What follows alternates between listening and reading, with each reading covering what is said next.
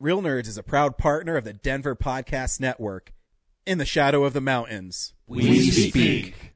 Hello, everybody. I'm JD Lopez, the host of Left Hand Right Brain. It's a free flowing, wide ranging conversation that I have with artists doing interesting and creative things here in Denver and beyond. We talk about their personal stories, break down their creative process, and what motivates them. Spoiler alert, it's mostly spite. We talk about all these things and more while kicking back, cracking wise, and always having a good time. You can find old episodes and everything you need to know at lefthandrightbrainpod.com. Oh, hi, podcast listeners. There's many ways you can listen to the Real Nerds podcast. You can subscribe on iTunes. You can also subscribe on Stitcher Radio. You want to send us a Twitter message? You can do that. It's so easy at Real Nerds. Like us on Facebook, Real Nerds Podcast. You can visit our website, realnerdspodcast.com, where there'll be a lot of articles for you to not only read, but to listen to our previous shows. You can also call us 720-6nerds5. Thanks for listening and enjoy the show. I'm Andre Gower, And I'm Ryan Lambert. and you're listening to Real Nerds Podcast.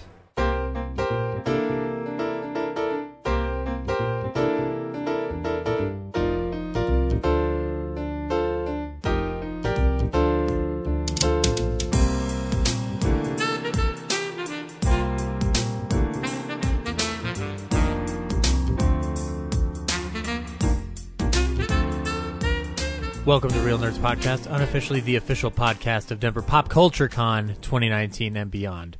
Uh, I am a host, Zach, and uh, with me, as always, is Brad. yes, that's right. This is another Zach and Brad episode. So So turn it off right now. yeah, exactly. Shut it off. Shut it all down. Like it, it it's like um, it's uh, everything's got to go. Like Shield is going to go away, and Captain America: Winter Soldier. This episode of Real Nerds Podcast has to go. I mean, there's literally hundreds of other better things you could be doing with your next hour and a half. Exactly. Your life. You know, you could be like hanging out with your loved ones. We're recording this on Easter. I mean, you could go like you know hunting for an Easter bunny, or that's that's what you do on Easter, right? You hunt the bunny down.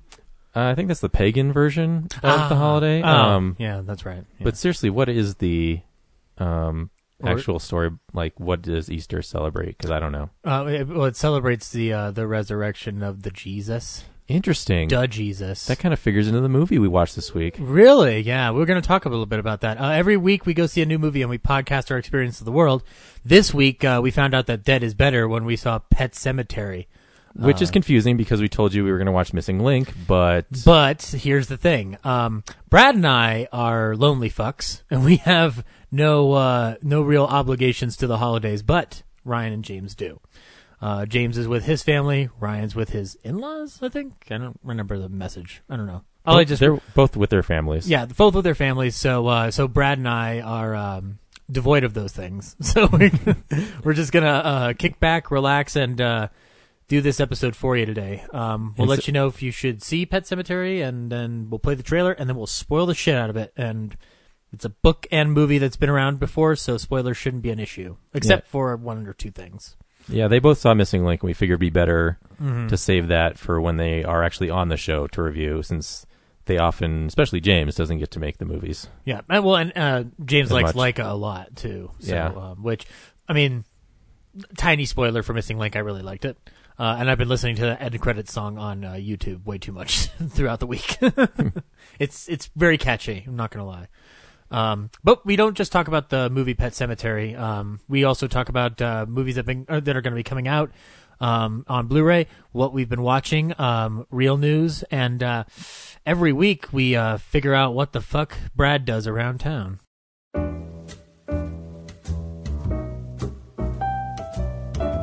Hey, film buddies, follow me around Denver.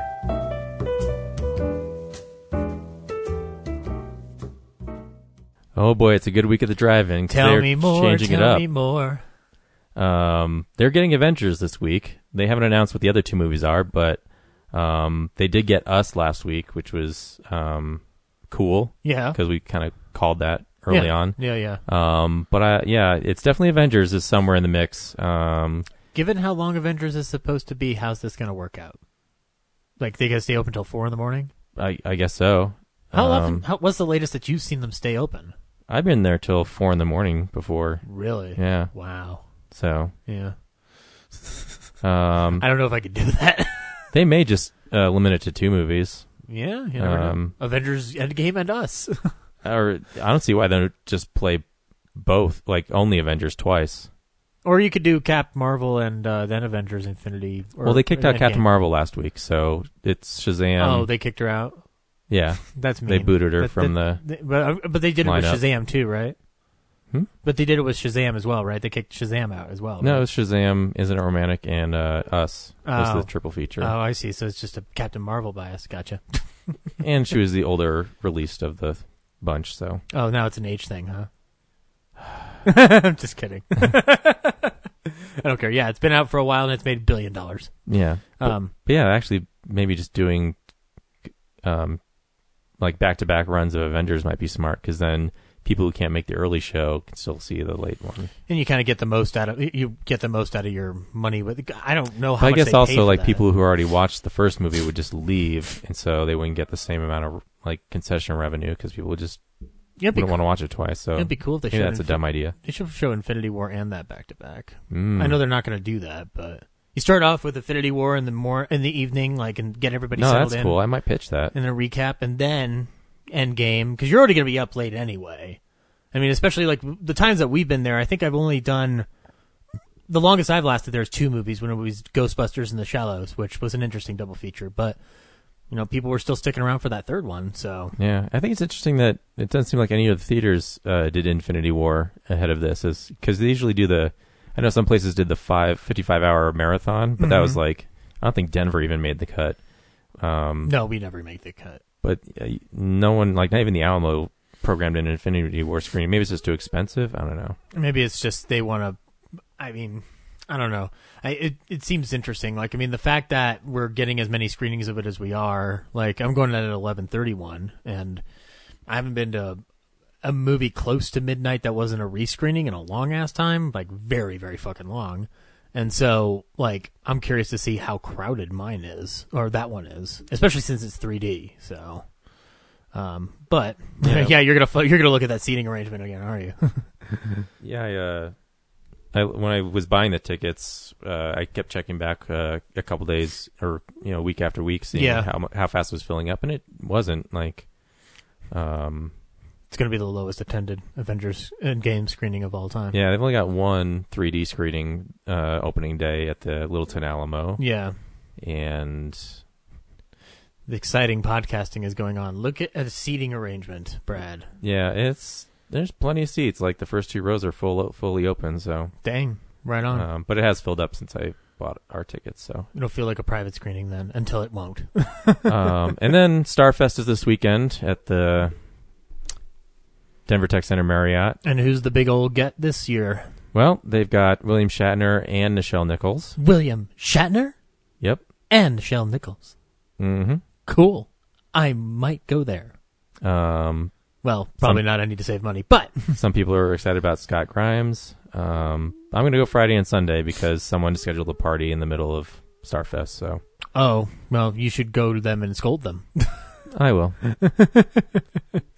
Anyway, um, is that all that's going on around town? No news about the Esquire and uh, it's uh, coming back at all, or It's coming back, just no set date yet. So right on? probably over the summer. Okay, That's summer money. yeah, it'll play Endgame. That's the only movie it's allowed to play now is Endgame. Hmm, The Esquire. Yeah, sure, why not? Doubt they're going to get this Endgame. Find whatever big indie flick is, you know, made it out of Sundance with the most hype. That'll be there. I'm trying to think what's coming out. I've heard a couple of, about a couple of things from Sundance, but not like anything that's going to be coming out anytime soon. So, oh well, we'll see as uh, the months roll on. Um, right on. Well, uh, why don't we jump into some real news? I'm not done. Oh, you're not. Okay, now I'm done. Okay. It's real news. Uh, well, uh, Ryan's probably jizzing in his pants because he's going to get uh, Spider-Man: Far From Home three days early. So, uh, good for him. I mean, this is only a victory for him, right? No one else. I, I don't know. Like, uh, I don't know what schedule's like, but that that could definitely throw a, a wrench into things. Yeah, wondering what? Uh, maybe they're confident in it. You know. I mean, No, it's that Independence Day weekend box office, which apparently, like, uh, you think they'd have figured out by now, but this late in the game, someone said, "Oh, wait, Independence Day falls on this day, so we should definitely open this, two, you know, three days earlier." Hmm. What are you gonna do? It's Disney. They make they make the decisions they want, you know. And Sony, And who? And if we argue with them, Mostly or- Sony. Yeah, but mostly Sony. Okay. if we argue with any of these studios, guess what? They'll buy us out, and then we'll lose our jobs. but we'll have their money Yes, they bought us out, That is true. so we can take our time. If anybody wants to buy us out, please call seven two zero six nerds five.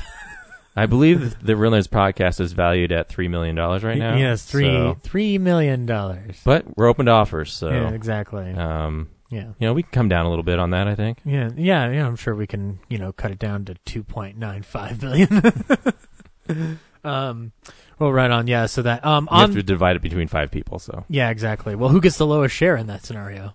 We equal shares. What's wrong with you? Equal shares. Really? Not going to go in order of uh, like. I mean, the three the three people who founded it probably should get a little bit of a bump. Uh, I, if you're gonna go, yeah, I'm not gonna disagree with you then. Yeah, exactly. And then since I kind of came in, uh, the first late into the game, I'll get like a tiny bit more, and then Henry will. Oh wait, that's no fair. Henry's living alone in New York. Let's give Henry more. anyway, uh, uh, in addition to Spider-Man, though, uh, Kevin Feige says Spider-Man: Far From Home will end Phase Three of the MCU. Um, uh, which, sure. I mean, I that thought makes we were sense. on four, but whatever. Yeah. Well, no, this is all Phase Three still, according to this. Yeah. So four's been going on as three's been. No, four's four haven't- hasn't been going on yet. Phase four is after Far From Home. Okay, Yeah. I thought Captain Marvel was the start of phase, phase four, but No, we're still in phase three. I don't even care. Yeah, I, I- don't care, Kevin. um, uh, let's see. There's uh, oh yeah, we got a death. Um, kind of a weird death, not even t- completely film related, but uh, Lorraine Warren passed away at the age of 92. Um, she's she and her husband are the inspiration for the Conjuring movies, and they're also one of the lead investigators on the Amityville horror case back in the 70s. So, you know, I mean, there's you know, obviously their exploits have inspired some very wonderful horror films. Um, there's also been controversy within their whole career. Some people call them con men and whatnot, and it's like, mm, whatever. You know, people believe in ghosts. That's that's their business. But 92 years old, um, clearly lived a life. Um, if she was hunting down those spirits and demons, so you know, props to her. You know, I wonder though if she's dead though, does that mean she has to keep fighting them now and she doesn't get any respite?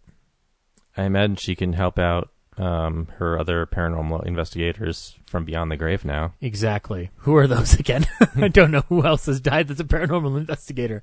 This is how lame I am at this scenario. I know nothing about other ghost hunters other than the Warrens right now. Yeah, me neither. I'm trying to think. I, I mean, if she wanted to support her cause, she would show up as a ghost and let us know. why are you taunting her? What's she gonna do about it? see, see, she won't come on the show because that's what you'd expect, but she's going to come haunt my ass later on when I'm trying to fall asleep. Good. Uh, uh, if I don't come to the live show on May 6th at the Bug Theater, you'll know why. Was killed by Lorraine Warren's ghost. um, right on. Um, uh, in uh, old people news, uh, noted old fucker Clint Eastwood won't stop making movies. Uh, in fact, he's probably going to go over to Disney Fox for a movie um, called The Ballad of Richard Jewell, which is a project about a man who was falsely accused of the terrorist attack um, bombings uh, at the Atlanta Olympics in the 90s.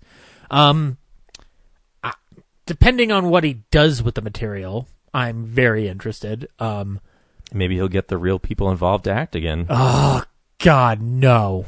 First of all, I think they'd be too old. But second of all, no. Don't do that. You're gonna tell Clint Eastwood you're too old to do something. You know, after watching all 60 of his movies and writing about them diligently, yeah, I'm going to tell him. Good luck. yeah. And then he'll, and You'll then, make his day. and then he'll blow my head off. But, you know, at least I'll have died for something? no, not at all.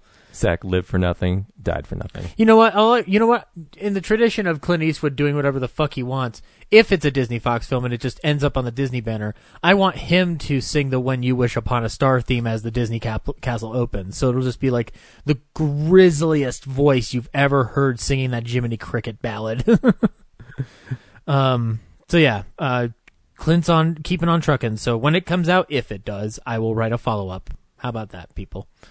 Um, you you guys talked about uh, Rise of Skywalker um, for a bit, right? Or did you just kind of mention it and move on? Did you not listen to the episode yet? I did, but like I don't remember how long you talked about it. But so I think we covered everything. yeah, well, the internet got all angry again, and What? I'm not. I'm not going to go into everything because all this always upsets me and makes me want to punch a wall. Who would How- have thought the internet would care about this? Uh, you, you know, it's interesting. Like a lot of people who like Star Wars really like computers, and they really like message boards and Facebook and social media, and they really like making comments that have no bearing on the actual world until they kick other people off of social media for their nasty comments. It's a fun world we live in. But anyway, um, one of the interesting things I um, found was that uh, I guess George Lucas did consult on the Rise of Skywalker, according to J.J. Abrams, um, which only surprises me because it seems like he was done helping people. like I thought he was. That's the joke that I make to James about like watching movies in his basement is because he literally just kind of stopped giving two fucks. So, um, like anything, everything he's done has been anything but Star Wars essentially, except for like visiting the set as a goodwill token or whatever. So I don't know. Um, it um, I guess it I guess it has to do something with Palpatine, like in, t- in terms of how he's influencing it, but or maybe it's just for the fact that it's going to end. So um, in either case, uh, good old Mr. Lucas is uh, back on the case again, I guess. Um, and yeah, it seems like that's news. Unless I'm missing something, I don't know. It seems like a kind of dead week in news. So yeah, I didn't read much. yeah. Um, apparently, a Stalin mo- reference was taken out of the Hellboy movie, but I don't know. I didn't see the Hellboy movie, so I don't know what the context would have been. I had World War II in it, so Okay, well, well there you go. Right on. So they did redo his origin story then. Great. yeah. All right, wonderful. Um, again, I I listened to your episode, but I didn't like remember it verbatim. But anyway, that's news. Hey, do you like Blu-rays, 4K discs, Sure do. physical media, things that you don't have to wait to fucking buffer? Well, here's what's coming out on Blu-ray and 4K. DVD releases and Blu-rays. Uh, it's nothing like new release really. It's like all things finally coming to 4K. Um, you can finally get Alien in 4K. Uh, there's a steelbook version which looks really nifty or basic. I don't know. I think it looks nifty, but somebody else might say it's basic. Um, I think the bigger one though in the lead up to uh, Endgame is Captain America: Winter Soldier and Captain America: Civil War are getting 4Ks, and those steelbooks look pretty cool. Yeah. Um, one of them looks like the one you already got though, because there was a steelbook of the Blu-ray when it first came out that you got at second spin during the closeout. Mine has him jumping out the back of the um the aircraft. Mm-hmm. Uh, this is literally the poster with uh, Black Widow's weird pose on it. Okay, But- oh yeah, where she's going like, Yeah, and then the Civil War one, uh, mine is the like the two steel masks or the the shield and the Iron Man mask meshed together. yeah, And again, this is like just a, a poster variant, and they've they've all got like the weathered border around it. So yeah, exactly. Because like Captain. America's old. Get it? yeah, Age is funny. and they are um they're doing Iron Man later this summer, 4Ks. So Do you think it's probably to tie in with the release of Endgame then? Because they're probably going to put out Endgame No, 4K just- pretty quick. Disney's just trying to get all their Marvel stuff on 4K. So Wonder why they're wonder why they're paying so much attention to Cap then. But wouldn't you want to start with Iron Man? I don't know. because they probably have some uh, rights tied up with Paramount when they release that. So That's true. Right on. Cool. Uh, also, the Vivitch or the Witch is getting a 4K release, which I'm excited for because I'd like to see that in a 4K format. Um, the, actually, I haven't seen it since the theater. yeah, me Um, either. It's a. I I remember liking it.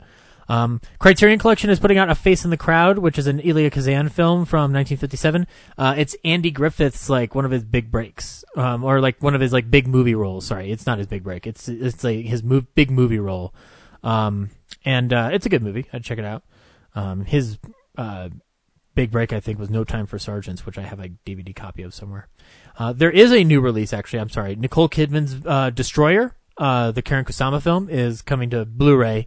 No 4K, as far as I can see.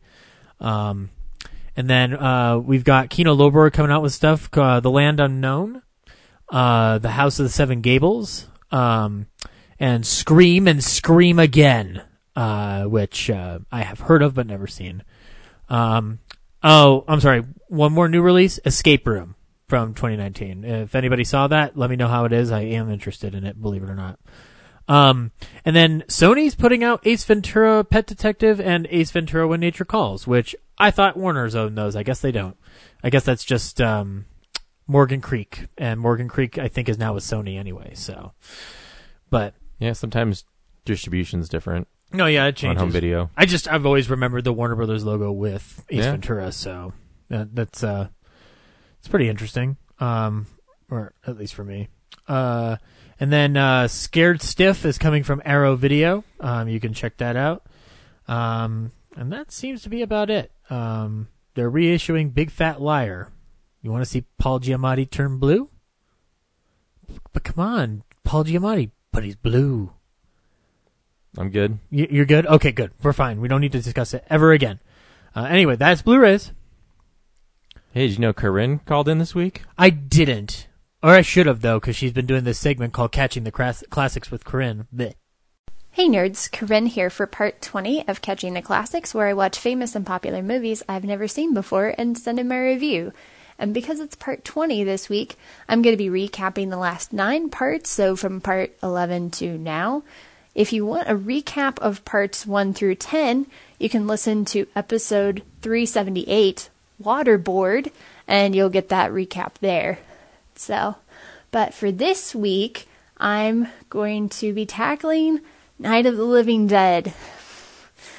I know a lot of you guys like this movie, but um I had a lot of problems with it. It was I mean, it wasn't long, I'll give it that. Um I, I described this to a friend as a cross between the Twilight Zone and Birdemic.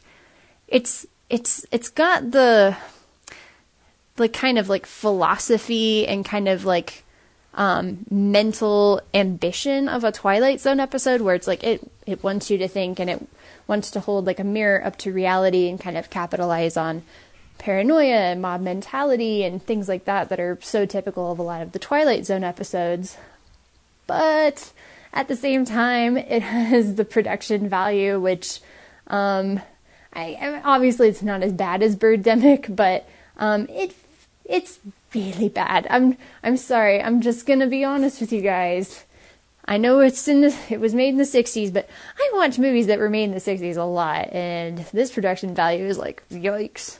So I don't know if it was like independently funded film or something, but and even like the acting is a little bit wooden sometimes. Like spoilers, the guy and his wife who blow up, um, some of their scenes together were really awkward and I don't know. Sometimes the way it was filmed, I felt like I was watching like a awkward like student film project. Um, but all that being said, I'll move on to the parts that I did like. Obviously, because it's kind of in the same vein as the Twilight Zone, where it's looking at kind of the psychosis or psychology of people when they're in crises like this. Um, you know, I, I really enjoyed that part of it. I enjoyed the second act when um, the guys come up from the cellar and they're having the conversation with um, the main character, whose name I don't even remember. Um, but uh, you know, I like that the whole kind of conversation, like you know, like what are we gonna do and who's in charge, and I don't have to listen to you. No, I'm gonna go in the cellar and I'm gonna do my own thing, and I don't have to listen to you. And the discussion that they had. Um, I like the first sequence when Barbara and her brother Johnny go to the cemetery. Um, it did a really good job of like building up the atmosphere. Um, and then the scene where the first zombie attacks her brother and she runs away. And I was really annoyed with the fact that she did such a good job of like actually having a brain and like you know the car doesn't work. Okay she runs out of the car. Her shoe like fell off. Okay she like runs barefoot. She hides out in the house. And it's like she was so smart. And then like she just loses her mind. I know she's going through trauma and like a lot of crazy stuff is happening and obviously that can happen to people in trauma where they just go into this mental state and they just shut down and they're not even you know they're hysterical. And but it's it was just frustrating to see her go from you know someone who was making intelligent decisions to essentially an idiot in the course of like three seconds. So i mean it's a good thing that um, Duane's character came along to help her because um, otherwise she would have been toast, I guess. Well, they all ended up being toast anyway. Spoilers. Spoilers for a hella old movie. um, what else can I say? Yeah, I mean, I think this movie had a lot of really good ideas, but the wooden acting, occasional wooden acting, and the low production value really held it back for me and took me out of a lot of the scenes because that first sequence where Barbara's running away from the zombie, like I was getting really like tensed up. Like I don't like watching horror movies because of this kind of stuff where it's like it's this very tense situation and I was like, "Oh my gosh." But then for some reason like by the third act it all felt so cartoonish to me and I'm like, "Whatever, like I ain't even who cares? They're all to die anyway." And then they did. So yeah, I don't know. I guess I was just detached from it at that point because it just took me out of the movie. So, hmm, yeah, I know. Sorry, I know you guys like this movie, but and it does obviously have a lot of cultural significance and value and building a lot of the tropes and I was talking about this with Ryan the whole like boarding up the windows and like going to you know different floors of the house where the one guy's like let's hide out in the cellar. I was like this totally reminds me of signs. And he's like yeah that's because Night of the Living Dead builds up a lot of horror tropes. And spoilers the ending where the main character dies um, yeah, that felt straight out of The Mist, um, Stephen King's The Mist, where you know it's this sense of dramatic irony and um, and it is very Twilight Zone in that sense, also. So I feel very conflicted about this. So just so you know that I feel I feel conflicted because I know this is a really culturally relevant movie. Parts of it are really well done, but other parts of it suck. So three stars yeah, I'm just gonna land on it. Three stars. No more hemming and hawing for me. Alright, so I'll do the quick rundown. Um, I'll give a quick one sentence review and then I'll give the star rating for it. And I'm not sure if we're doing full point or half, or full star or half star system, so I'll just, if I gave both, I'm just gonna list both. So, Shaun of the Dead, a fun and clever zombie horror comedy, four or four and a half stars. Close Encounters of the Third Kind, the few good scenes aren't worth watching this long and meandering film, two stars. The English Patient, it's long and the main characters are fairly unlikable, but the film is well made and there are some side characters to enjoy, three or three and a half stars. It's a mad, mad, mad, mad world. The stunt work is great, especially for its era, but the film is an hour too long and doesn't capitalize on its interesting premise. Just go watch The Great Race instead. Two and a half or three stars. 16 Candles, maybe not the best or the worst rom com of all time, but it definitely has not aged well. Two or two and a half stars. Pretty in Pink, enjoyable and fairly mature rom com. Three and a half or four stars. The Truman Show, great performances, a perfect mix of drama and comedy, and it has a lot of thematic material to think about. Five stars. Seven. The emotional core doesn't land, and once you know the ending, all the suspense and tension is gone. Three stars. Terminator 2 Judgment Day. The first two thirds are good, but the third one goes on forever. Three and a half or four stars. So, for next time, I'm not going to be doing a regular Catching the Classic. I'm going to be starting a little kind of spin off series that I will have to introduce you guys to next time. I'm looking forward to that. Hope you guys are too. So, thanks for putting up with me and my weirdness, and I will talk to you all soon. Bye. Thanks, Corinne. Um, Good thing Ryan's not here. yeah, I know he probably would have like slit his wrists right on our table. Um, uh, you know, actually, It is an independent film, Corinne. It is- it is an- it is That's an- why the budget's so low. Yeah, it, it's a very low budget film, and in fact, it's like the the low budget is part of the reason why they had the issue with the copyright because they couldn't. But the the uh, copyright notice at the bottom of the film got removed, and so when you watch any re uh, issued remaster of it, like the one on Criterion, it now has a new tag at the bottom to establish the new copyright from MoMA or um, Image Ten. Sorry, Image Ten, which is the company that um, Romero and his partners were working under. So they basically re- re- reinstated it years later. Um, I, I I love the film pretty unconditionally, like just because of how influential it was to me when I saw it, and the ending I think is still one of the most powerful horror endings. However, because it is of its time, and because there are some silly things in it, it's also in my mind I can make fun of it without losing respect for it or disrespecting it in that process. Like the RiffTrax on Night of the Living Dead is pretty fucking funny, and I love rewatching it. So, um, but yeah, no, but I mean, I as for you know the the look of it and whatnot, I actually appreciate that because it kind of puts you into that zone with her. And to be honest, if I had been chased around by any guy um, from a cemetery all the way up to a house, I'd probably be in a little bit of shock. So, I will say though, it, it's a performance choice of the time, but it's also that actor's choice. So who knows what another actor would have done with it? So we'll never know, and nor do we need to. Um, but in either case, uh, thank you, Corinne. Uh, I appreciate hearing a take on Night of the Living Dead that isn't just universally positive. It's interesting to hear what people think about that. Um, Brad, anything to add to that, or are you good? I'm good. Okay, cool. um, Brad, we watch movies throughout the week, and all I want to know right now is what you've been watching. So, uh, yeah, this is the stuff we've been watching. Uh, this week I went to the Bug Theater to an event called Nerd Night. Oh yeah, the, it's like their TED talks, but for nerds. Right. Um, I'm only talking about it to highlight the one of them, which was about the sound effects of Star Wars.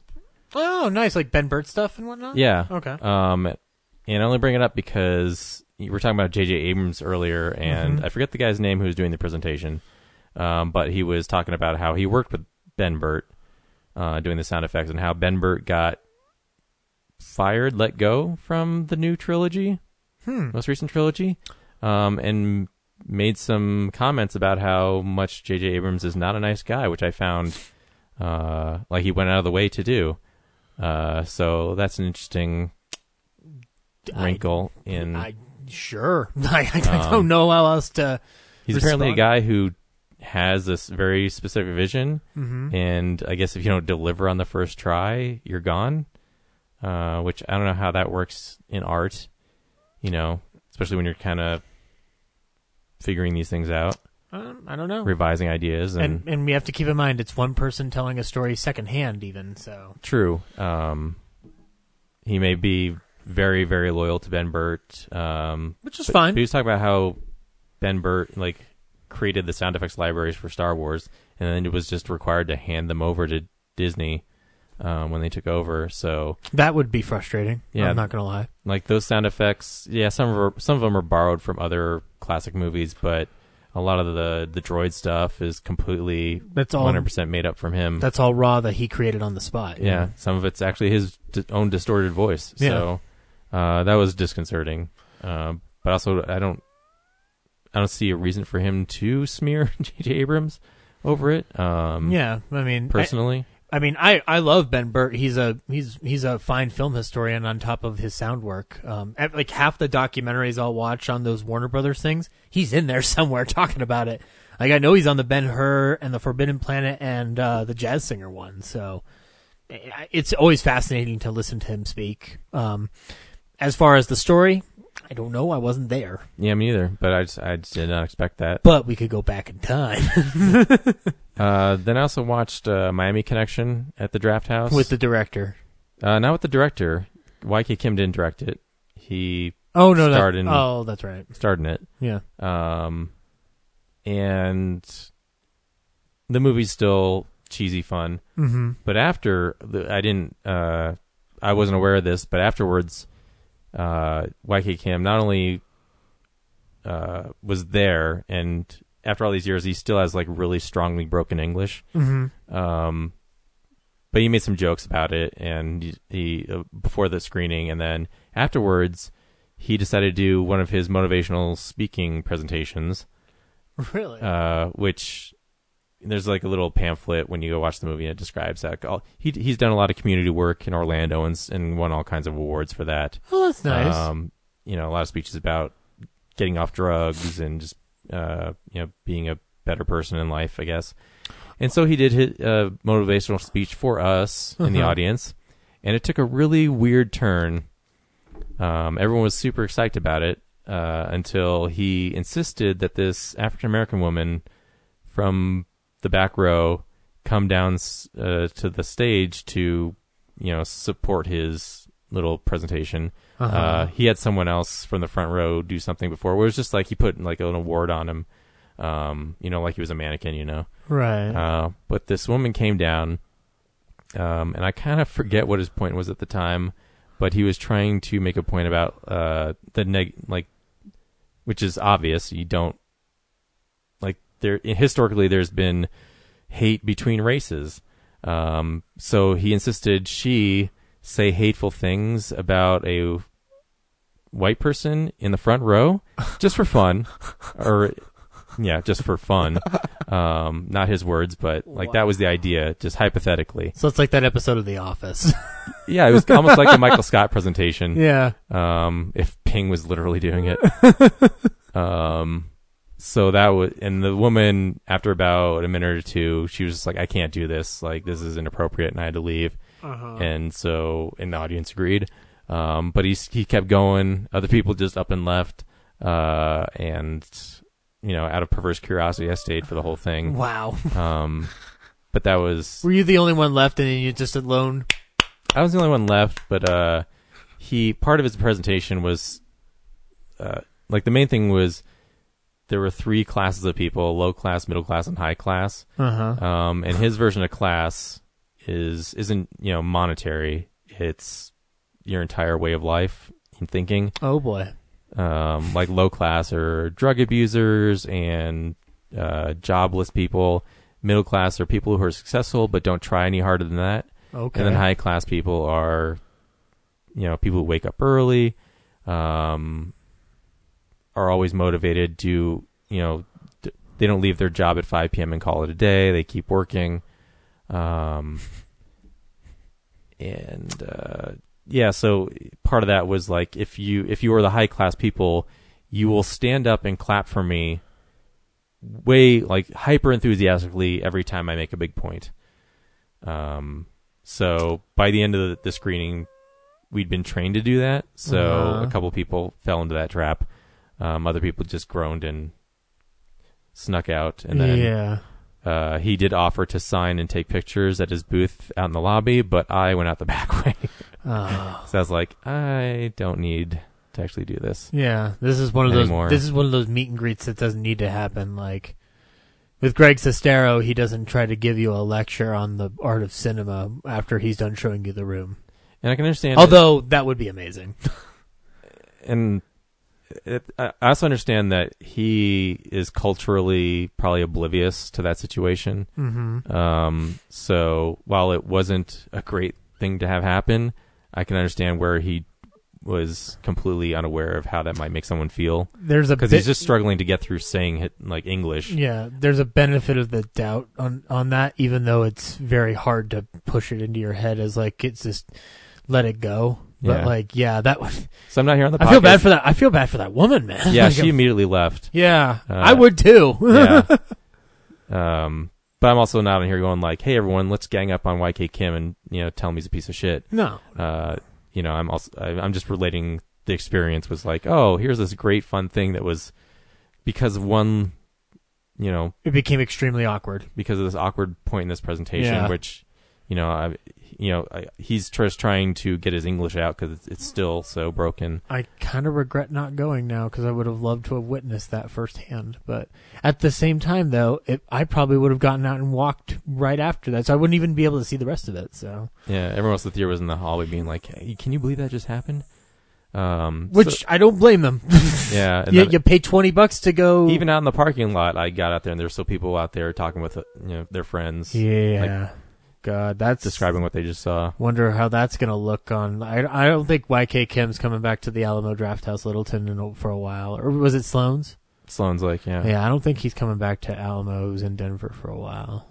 Maybe let alone Alamo's for a bit, because I'm sure that's gonna spread in some form of form of way. You know. Um. Right on. Well, was that the only thing you saw, or Uh, that I can remember at the moment. Let me double check because I was struggling really hard to remember those events. Um, yeah, and then I've been watching. Uh, I'm through nine season, nine of eleven seasons of Frasier. oh, for God's sakes, Brad? Is that your Frasier impression? No, I'm just saying the quote. It was. You're just trying to deflect the fact that you, it didn't sound like Oh, for God's sakes, Brad! Kelsey Grammer at all. Um, and that's fun. I yeah, I I tried to binge watch the whole thing years ago when Netflix first started streaming, but they left out episodes periodically in the season. So you would go like one, two, five, seven, eight, nine, fifteen. I don't remember. Was Frasier like extremely linear? Like you like you needed to like see each episode, or was it fairly isolated? Uh, it's fairly isolated. There's one overarching uh, plot point, which is Daphne or Niles has a thing for D- For Daphne, yeah, uh, his father's healthcare worker, right. physical therapist. But that's like the series long, one of the series long yeah. things. So And I watched it a little bit in the '90s when it aired with my parents, and then just dropped off, hmm which I thought was that was later in the um, run, but it was actually at this point in the middle because it actually ended around 2004. right.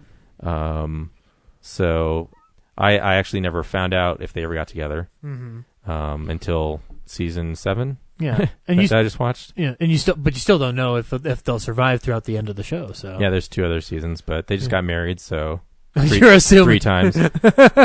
um, so I assume it'll work out. Yeah, Um, I remember liking Frasier though. yeah, there's a lot of really like when, when you binge watch them so fast, it's hard to hang on to you know what I remembered. But I remember the feeling of there were a couple like really great, like wow, that's a great twist, and a lot of a lot of the episodes are comedy of errors where Yeah, uh, you know, these three, you know, there's like five main cast members, and they each kind of have a thing that all they always kind of cross paths. And, right.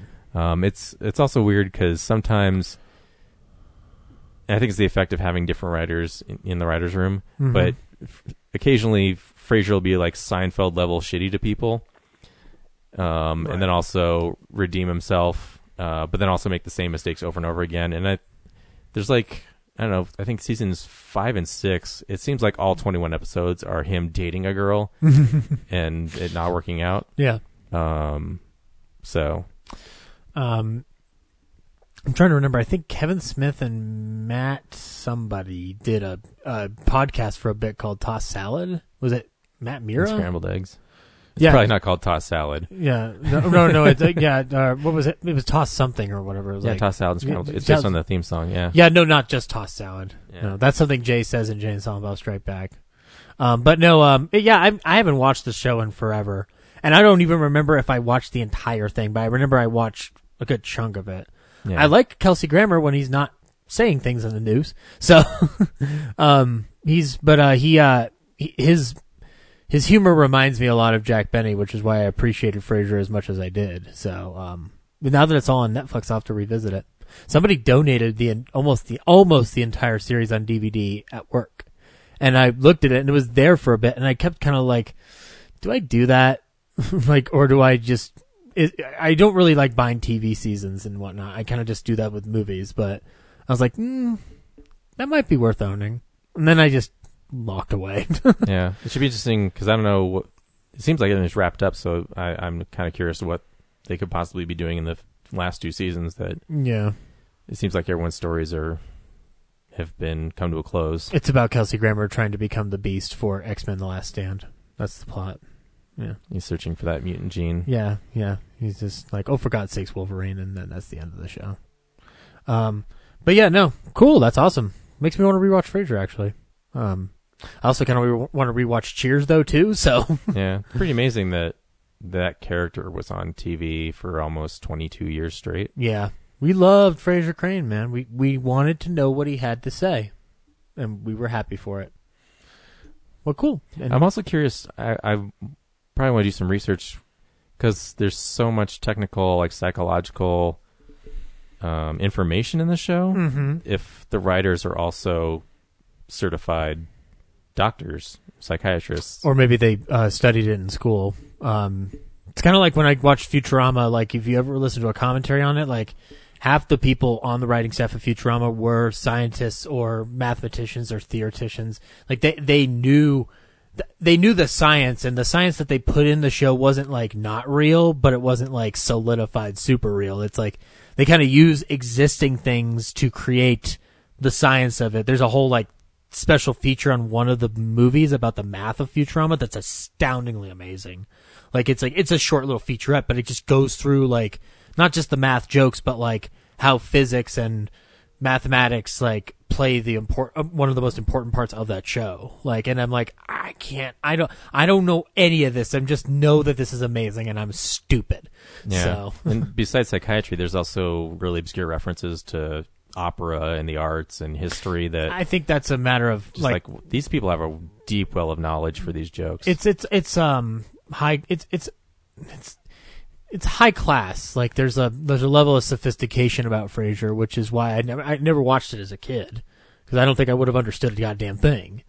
But now, like older, I think I'd like tapped into it more. I don't think I'd get everything, but um, but yeah, no, it's always had that kind of sophisticated air. Like The Simpsons made fun of it when uh, um, uh, Sideshow Mel got on um, uh, got, met Sideshow Bob um, for the episode where the, with the dam. So, but anyway, cool. Frasier, right on. Yep. Sweet. Anything else? Nope. Cool. Um, well, I've been gone for two weeks, so I'm going to go through 36 movies, e- 30 minutes each, in one sitting. So, uh, Brad, if you want to leave, now's your chance. Nope, too I'll be late. on my phone. Close the door. now I'll go through it quick. Um, I went through the rest of the original crew movies for Star Trek. Uh, so Wrath of Khan down to Undiscovered Country. Um, the the Blu-rays look good for the most part. The theatrical version of Wrath of Khan does not look great at all, but the director's cut looks fine. Um, cause like at some point I gave up on the theatrical version and just restarted the movie on the director's cut because I was like, I, this, the, I don't know what the transfer is about, but the director's cut just looks better. Um, three looked great, like better than I'd ever remembered it being, like visually on, on, on my TV. Uh, four looked pretty good. Five was a little rough, but it looked fine. I thought six looked okay, but it had some issues with the transfer. Um, I heard uh, when they filmed it, they were using a new camera system, and that's why they bumped up the DNR on it. Mm-hmm. But I, th- I, I think they still could have done without that. Well, I was gonna say like so. uh, So by the way, like Wrath of Khan's still a masterpiece. Search for Spock. I I actually appreciated it way more this time around than I've ever have. Um, four still amazing. Um, wonderful comedy. Uh, five. I had fun with it, but I kind of like tuned in and out of it, um, like I generally do. But I I always maintain though I love I love the character moments you get out of uh, McCoy and Spock and Shatner in that film because they're like they're the tiniest moments in an otherwise iffy kind of plot. But um, and I actually enjoyed the Sybok character, but I mean he's not utilized as well as I'd like him to be. Um, and then uh, but six though, uh, did you did you ever think when because I've never listened to your thoughts full thoughts on the 2009 film.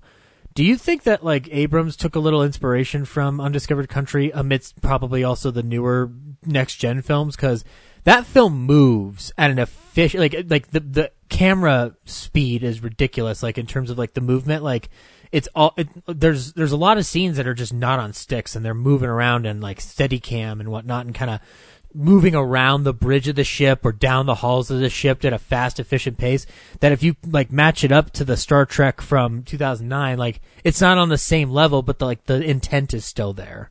Uh, I think by first contact, uh, the camera work in Star Trek movies had uh, gotten a lot more movement evo- into it. Yeah, had evolved and whatnot. Yeah, so I wouldn't say it's Abrams, but definitely, I'm sure uh, Meyer was more confident by then. Yeah. a second Trek movie. Yeah, because that because an undiscovered country like is the best looking of the movies in terms of like from a cinematographer standpoint. Like it's amazing. Um, I motion picture I don't think counts because that's a, a whole different beast. Like if we're talking about like Star Trek and not 2001 with Shatner and Nimoy. um, but uh, also like I I kind of forgot that the movie like doesn't have a lot of humor in it, or at least like outright humor. Like there's not a lot of goofy moments in the film. There's a consistent tone of dread throughout that entire movie. Whereas with Wrath of Khan, there are fun light moments. Like Undiscovered Country, up until about the ba- the last five minutes, is pretty like harrowing and like dark.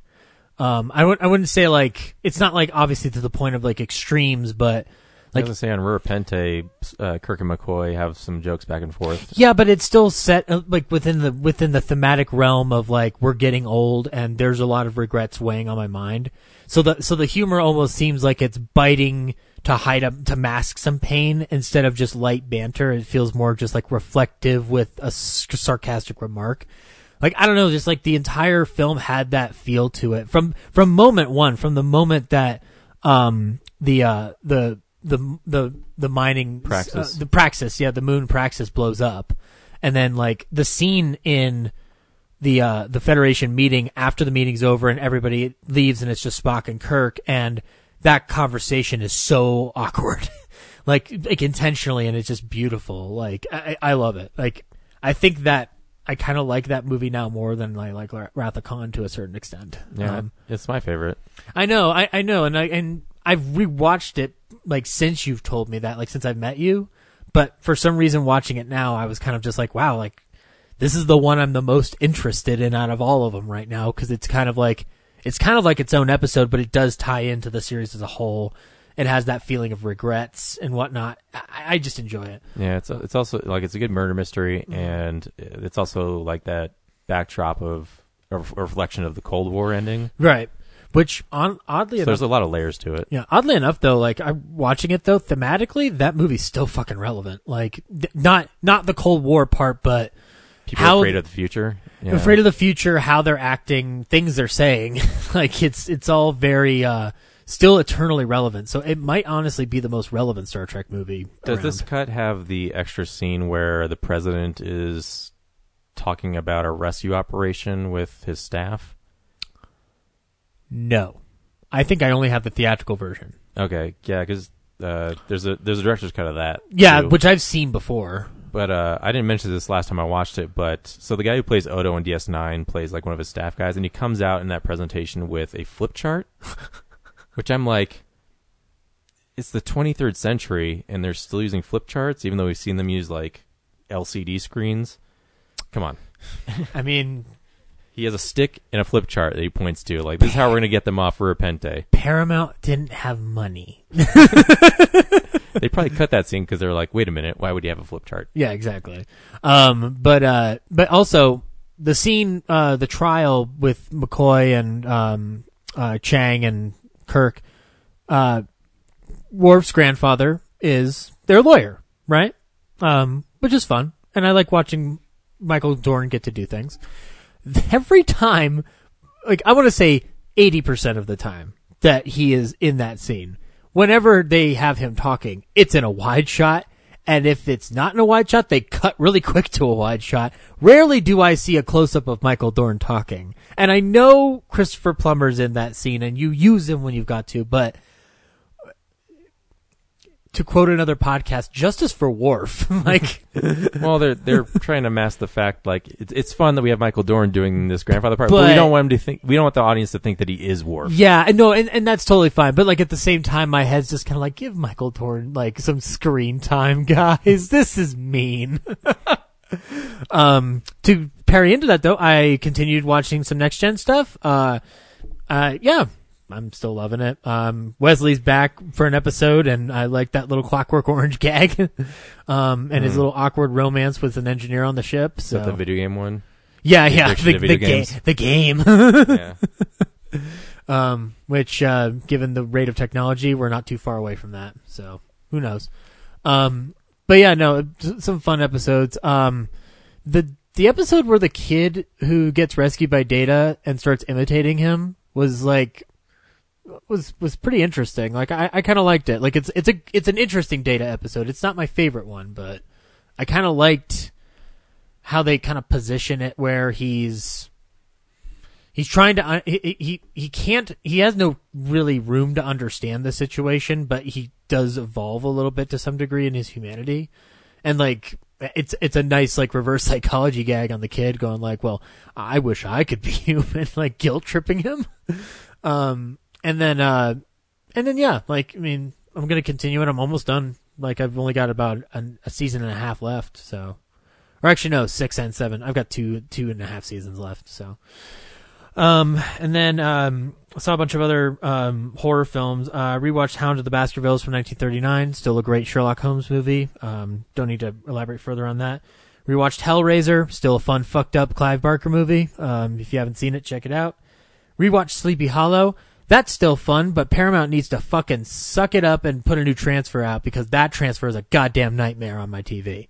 I had to like, like, I sit up pretty close and I want to say 99.99% of my Blu-rays when I put them on there don't look half as bad as how Sleepy Hollow looked at all. DVD would have looked better. This transfer was a fucking nightmare. It was like the digital noise that I saw in that transfer, like it made it look like I downloaded off the internet. That was that was just a travesty. Um, but that movie's still fun, and I like watching um, all the different British actors get their heads chopped off. It's kind of hilarious. Um, I watched Terrifier, which is a film that you and Ryan had seen. Uh, this was interesting. Uh, I really liked it. Um, I, uh, the scene with the chainsaw is the one moment where I just kind of like, I, I, I almost considered turning it off, not because it disturbed me, but I was just like, I'm not in the mood for this. like, it's, it's a terrifying scene, not to, no pun intended.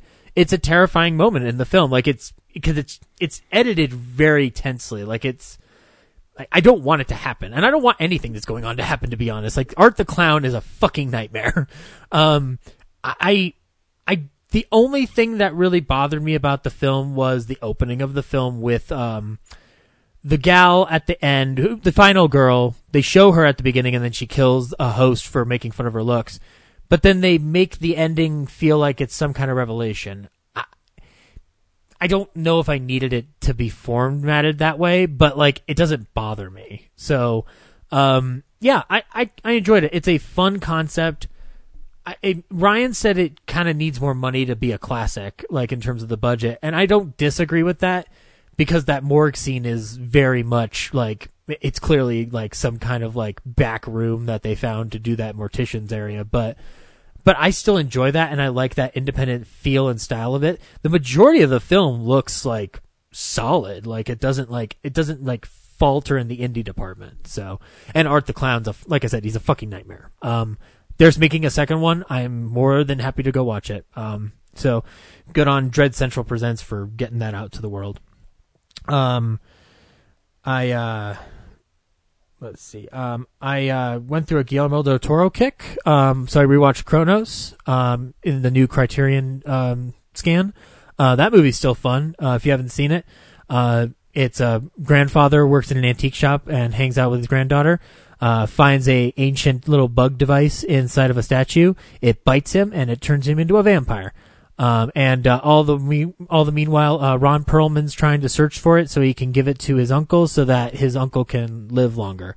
Um, it's still pretty good. It's a it's Del Toro's first outing, you know, so it's got some small rough patches, but they're like Del Toro's roughest patches are still beautiful to watch. So, um, and Ron Perlman can wear a turtleneck sweater with a suit jacket like no one else. Like seriously, like we all look like slobs compared to him. Um, on that Ron Perlman note, I also rewatched Hellboy 1 and 2. Uh, those films are great, and it makes me not want to spend money to watch this new one based off of what I've been hearing.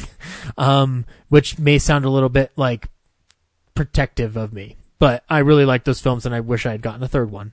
Well, maybe you should have listened to last week's episode. I did listen to last week's episode. I just don't remember every single portion of it. It's been a long week, Brad. Um, but I, It's the same seven days it's always been. uh, I, I hate you. um, uh, and Hellboy 2, though, um, I, uh, I, I appreciated the score a lot more than I had before. Like it's Danny Elfman doing it. Marco Beltrami does the score for the first one, and it's got a kind of like a cop on a beat kick to it. And then this one's Danny Elfman.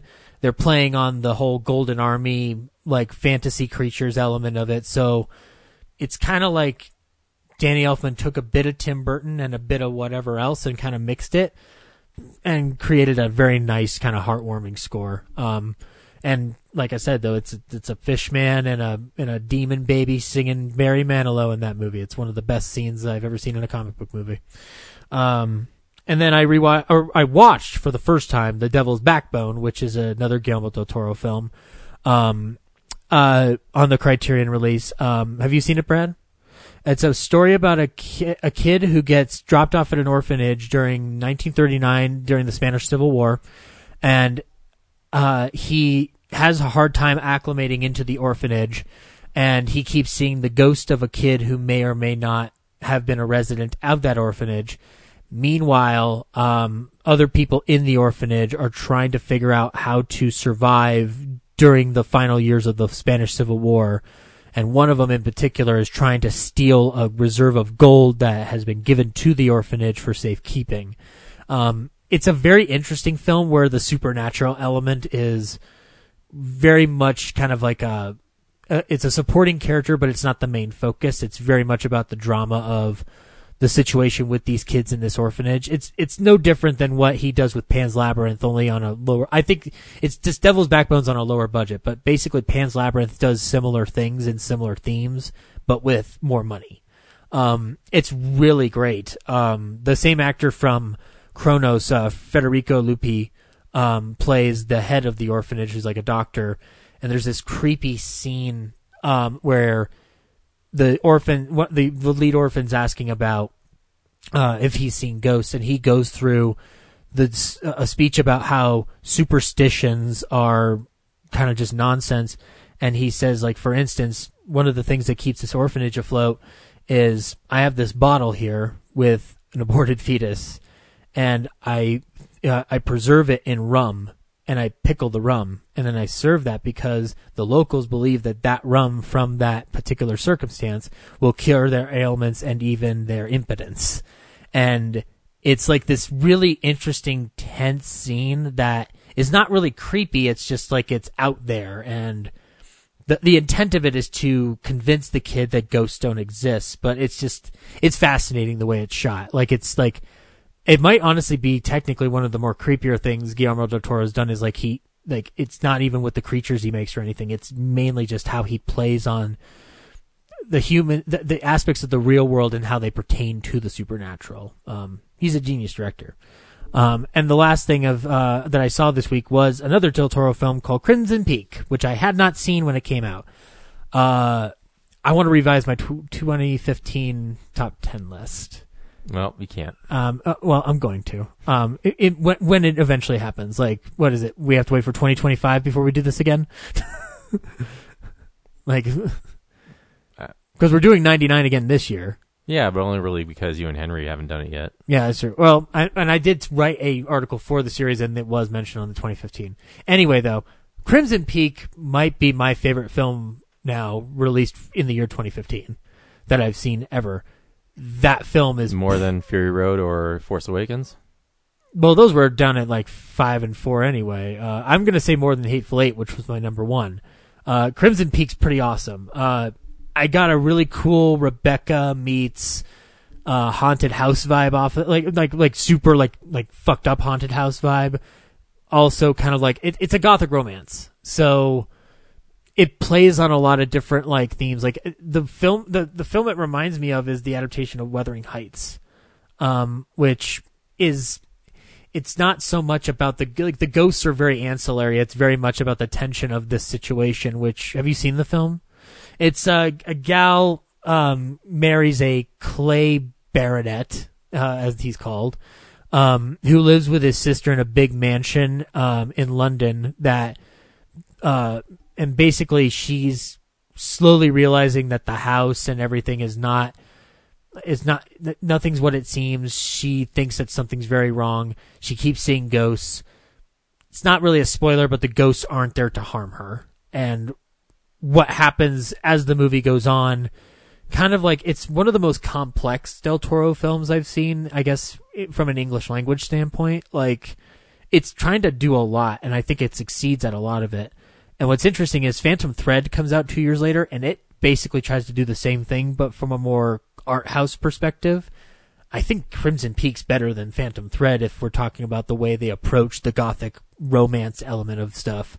Or at least if we're going to homage Rebecca and stuff like that, Crimson Peak does it way better. Um, uh, both are great movies though. Um, but yeah, and Mia Wasikowska's great in it. Tom, uh, Tom Hiddleston is wonderful in the movie. He is, this is the best performance I've seen out of him that doesn't have to do with him hanging around with Chris Hemsworth. Um, and Jessica Chastain plays his sister and she's fucking nuts in this movie and I love it. Like she's one of the, she's one of the craziest villains I've ever seen in a horror movie. Like she is goddamn delightful to watch. Um, and uh, Charlie Hunnam from Pacific Rim's in it, and he basically plays like a damsel in distress in the movie, so it's kind of adorable. Um, uh, but yeah, no, it, it's a wonderful film. Crimson Peak. If you haven't seen it, check it out. I feel bad that I and the rest of America decided to ignore that film in the theater. We don't deserve Guillermo del Toro. We just don't fucking deserve him. That's all I watched this week. Well, we rewarded him, so he's fine. Did we though? Did we? Oh, that's right, we did. We gave him that Oscar. He got his. Um, well, anyway, this week on Real Nerds Podcast, we saw Pet Sematary 2019. Brad, should people see Pet Sematary 2019? I don't know. I guess if you never saw the '89 one or have read the book, it might be pretty interesting. Um, I have not read the book. I did see the '89 one. Um, it definitely is tense and scary in parts, uh, which I don't get a lot from remakes these days, horror remakes. So, but also it didn't really. I didn't feel like a lot of the changes added much to it. Uh, and then the ending, it, I I forget how I felt because I kind of, you know, in one ear and out the other for the original. Mm-hmm. Um, but this one, it just kind of felt like the ending. It like it didn't really go anywhere. Like it just kind of wrapped up, and the the most interesting idea is just the premise. Mm-hmm. So the conclusion is unsatisfying. Right. Um, so yeah, it's just kind of middle of the road for me. Okay. Um. Oh, I thought that was me. Sorry. Um. Uh, yeah, I'm. Uh, I'm gonna go with yes. Go see it. Um. I was very enthusiastic when I came out of it because I saw this two weeks ago. Um, and I remember a big chunk of it. Um. I was watching it, going like, "This seems like something Zaxxon will like." No, I did love it. Um, so my thing is, is that so the original film, like I have it at like three, three and a half stars on Letterboxd. This one I have it about four, four and a half, maybe. I can't remember the exact. Um, it's, I think it's better than the original film in the sense that it, it understands how to handle that thematic situation better. Um, I will say though, there are things that I think the original does better that this version does not, but then that's also reversed like more often than not. Uh, I think the two directors who did it, they did Starry Eyes, and I think they did a great job um, bringing this story to a new audience. Um, I really like the casting a lot. I think Jason Clarke um, was great in the film. Um, I think Lithgow is interesting in the film. Uh, and it's certainly not Fred Gwynne, but it doesn't need to be. Um, and I can't remember her name, but she plays the mom, and I think she's wonderful in the film. Uh, and the gal who plays Ellie is terrific. Um, I think the biggest issue that I have with this, though, is that does seem like one of the more dreary Stephen King adaptations I've seen as of late, and sometimes I don't feel that's the best because I Stephen King tends to be fun while being scary. And I think that the the only weakness I see is that this one is a little too dreary, but I don't think that matters because the inherent theme of the film is kind of dark as it stands. So I'd say go see it. Uh, here's the trailer for Pet Sematary 2019.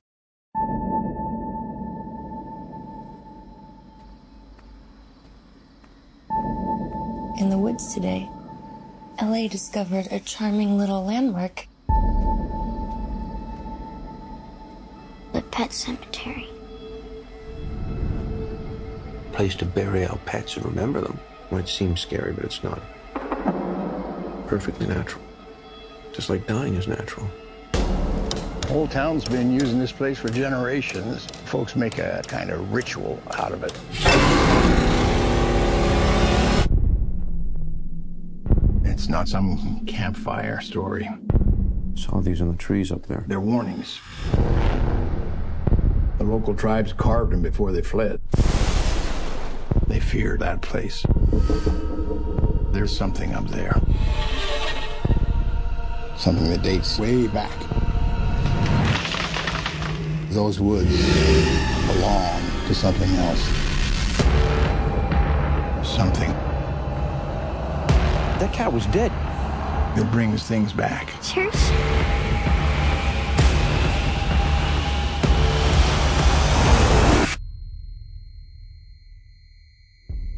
I know what you're thinking of doing. But they don't come back the same. Daddy. Who's? What's going on?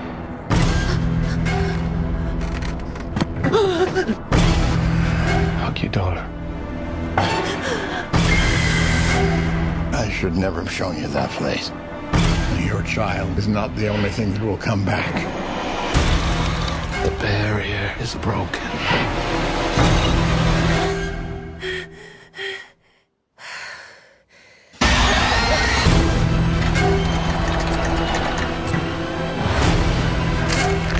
We have a second chance. Sometimes dead is better.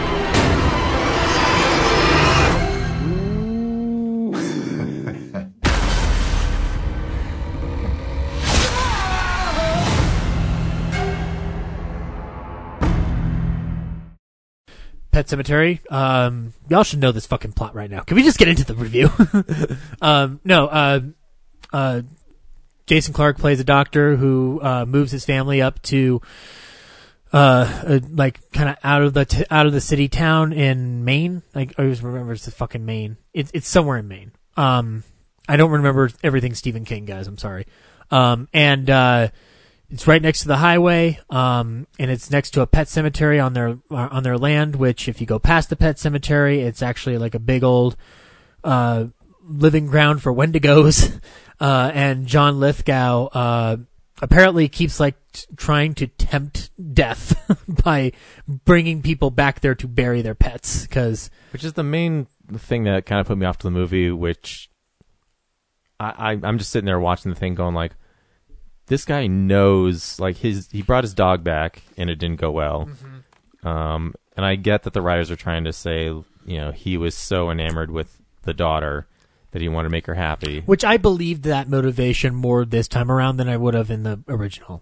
But I'm just, you know, there's nothing good about this. Like, Yeah. why are you even Well, bringing it up? Did you It just didn't? I didn't buy it. there's there's I can't remember fully if this is in the original, but I know that like dramatically like their justification is that they think like this time it'll be different or like I thought I, I thought a cat would be less volatile or wouldn't cause as many issues, which It would make sense if there was some evidence that it did work. Yeah. just fine sometimes, but there's no evidence for that. which I've never read the book so I have no idea if there's like any Yeah, I'm sure instance the where same- they would I think it's the same in the book 'cause I was reading an article about the similarities and differences. Yeah. and the same thing happened. So my critique would go all the way back to the book of like, how did you convince anyone to buy like buy into this? There was plan? a there was another podcast that said uh, the if you were to describe the movie without giving away the plot of the dead kid, what would you say? And they said it's about a neighbor who can't keep his goddamn mouth shut. um, but uh, uh, the uh, I, I mean, I feel like the the like I said, the biggest hindrance on this film is that like.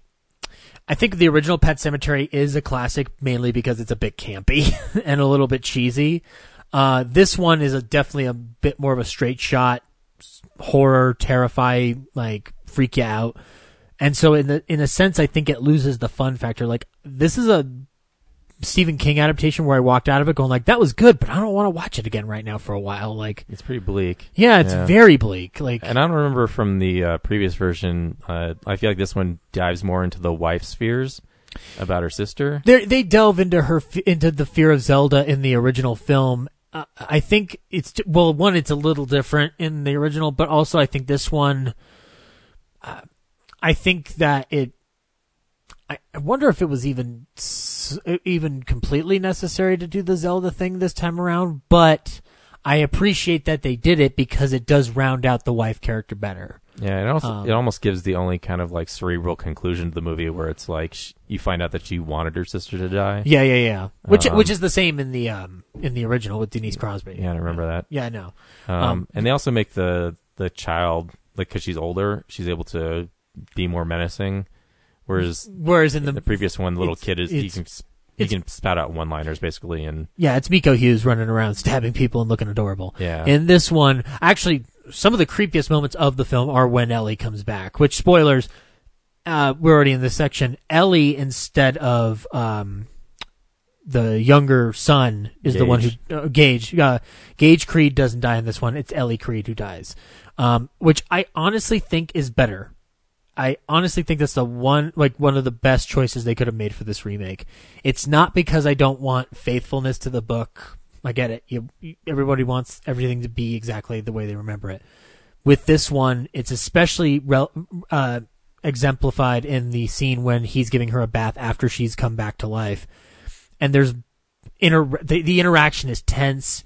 He's pulling on her hair and it's coming out and it's like creepy, and then the scene in the bed is terrifying. Like just like not like not like I'm not going to sleep tonight, but just like it's tense. You know, like she, because she can um uh speak clear dialogue and not be bound by being 3 years old. You get a better dramatic sense of what's going on here and why this is all incredibly wrong. yeah, and that reminds me. Um, so the father digs up Ellie's body, right? Mhm. Um, and f- it, it for all the trouble that these filmmakers go through to make it, you know, realistic. Mhm. People don't get buried like as a as the corpse that they you know died as. They get their organs removed and their blood re- like siphoned out, and they become very much like little husks. Oh. but he opens the coffin and she's her normal dead, lifeless, you know, unoperated on body. Well, Brad, I mean, if we were, if we wanted that film, you should have asked Guillermo del Toro to make Pet Sematary for you. And maybe he would have done it. I don't know. Um, cause there's a whole mortuary scene in Cronos that's very similar to that. But I I don't think it matters. Like, obviously, like, d- d- stuff like that. If I thought about those things in a horror movie, then I would toss all my horror movies out the window, you know, which I'm not going to do because I love them. Yeah, It made her easier to carry to the pet cemetery, which also I want to know the, the rules of the cemetery because how far does the so- poison soil go? Um, is it I just think that they mountaintop the, or I think they explained the geology, but I don't like if you bury anyone, maybe just down down the stairs a little bit and off to the right? Like, does it still work? What if what if you buried it in one half and then the other half it's regular land? Does it become half fucked up? Yeah. Where's where is the Wendigo property line? because the property he owns the Wendigo territory along with the pet cemetery, along with the the house. But we don't know where the Wendigo land begins and where it ends. Like it's supposed to be the big dam area, like the big pile of the the, the beaver dam. But like they they have to go pretty fucking far to bury it. So That's a huge expensive property. I don't know. I think if we write Stephen King 500 letters, he'll finally answer us. So uh, I'm on letter 325, I believe. You're on letter 445. So we'll get them finished. You watch. We will get our little video game guide map to Pet Sematary property lines. um, but yeah, I mean, overall though, it's a pretty solid horror film. It's not like it's not it's nothing new. I think that's that's another only real issue I have with it. It's nothing really new. It's another adaptation. I- I think it unlike it, I think this film has a hard time like standing out from any other like remake cuz like it has the advantage of being a remake of a TV movie but also kind of like has characters that are a little bit more within a popular realm so that it succeeds beyond everyone's wildest dreams. And I think Pet Sematary inherently, because it is about child death, it's gonna turn a lot of people fucking off. So, like, I walked out of it going like, "Fuck, I don't want to watch that again." Like, I'm just thinking about my nephew and hoping he's okay. So, hmm. you know, like, but it's it's still a really solid adaptation. And the guys who directed it did Starry Eyes. Like, they're really solid directors. I want to see them do more. So, um, but yeah. Any final thoughts, Brad, on Pet Sematary 2019? Yeah, I thought the the actual truck hitting the kids, like, because they kind of, um, like distort your expectations by having a Gage also around out on the road, Right. After you're expecting Ellie to get hit, Right. And then she still does get hit. Um, so that was interesting, and uh, and then the cat at the end, like the whole family is creeping up on Gage in the uh, trapped in the car, Mhm. and the cat jumps on the windshield, which is pretty good, like additional menace to the scene. I thought it was a really creepy way to end the film. I dug it. Yeah, Um, because in the in the original movie, um, you know, you're you're having it as a, a almost an infant child that dies. Yeah. gives you the sympathy towards the kid, and that, but it makes it campy when he comes back. Whereas this one, because she's almost a teenager, um, you know, her coming back makes her more of a threat as a zombie Yeah. than the little kid would be, and then therefore at the end. This helpless child that has nobody, like there's not even a neighbor now that can find him. Yeah. he's gonna die in that car. Yeah.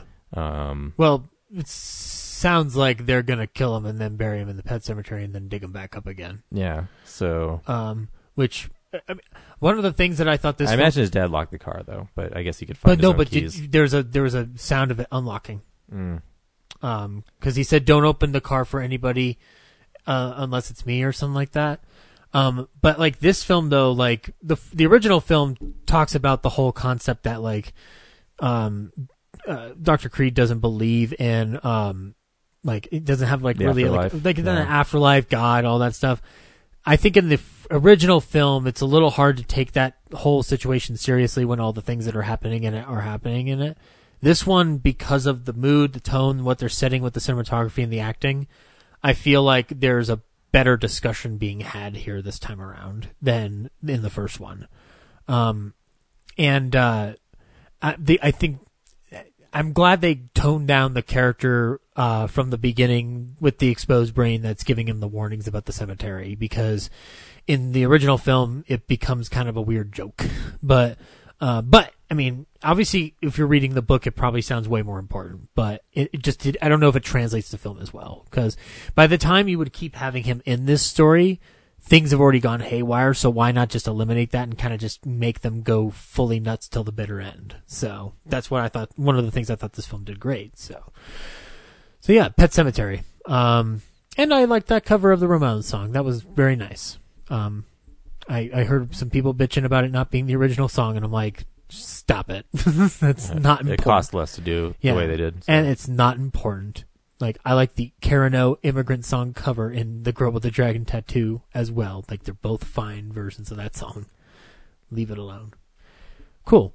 Well, next week I think we're seeing some kind of stupid indie movie about some big purple guy who like snapped his fingers and ended the fucking world. I don't fucking know. Sounds like it's got Peter Dinklage in it or something. I guess I don't know. I'm just kidding. We're seeing Avengers Endgame. Yeah, Yeah. It's gonna be exciting. We It- might do a bonus episode. Uh, yeah, um, live from the Alamo, perhaps. Maybe. remote, uh, or Capture the moment of this event picture, which we. What, what's funny about that? Yeah, this episode will be sponsored by Kodak, by the way. Capture mo- or save a moment. What is it like? Cherish the moments or whatever the fuck. I don't remember what Kodak's slogan is. Um, but yeah, no. Um, Endgame, and then the week after is Dead. So I think then we'll talk about Missing Link. Yeah. Uh, and then the next week we'll be doing something, but we'll also be doing a live show on May 6th at the Bug Theater at 7 p.m. Tickets are free. Yeah. So come down and see us. Just show up, walk in, and take a seat and enjoy the show. Take a nap. I don't care. Like we just want to make sure the seats are filled. Grab some concessions, definitely. Yeah, You know, exactly. They'll be Put in your headphones and watch House of Cards for all I care. so. Yeah, we'll we'll figure out something interesting to do. Yeah. There and then um. and then Comic Con. Not long after that, we'll have our booth and we'll have our live show one of the three days. Yep, and you'll be also uh, uh, able to get some cool, sweet collector's glasses that Brad designed uh, in honor of Back to the Future Part Two, uh, as well as the T-shirt, which is also uh, in, engaged in that design. Uh, and there may be some fun little bundles to get. Uh, Yeah, because we've got a lot of shirts from past years. So So if you missed your chance, now you have no excuses. You gotta get down to the con and get those sweet shirts that he's designed in the past. People, come on, telling you. Why am I getting upset about this? I don't know. You're making you're making it less appealing. I, I- I know exactly. Don't listen to me. I'm a I'm a moron. Just like, just come to the con, but don't talk to me. uh, please record at our booth. Don't listen to Zach. yeah, exactly. No, if you need me, I'll be banging my head against a window. cool, right on. Well, until next week. Bye.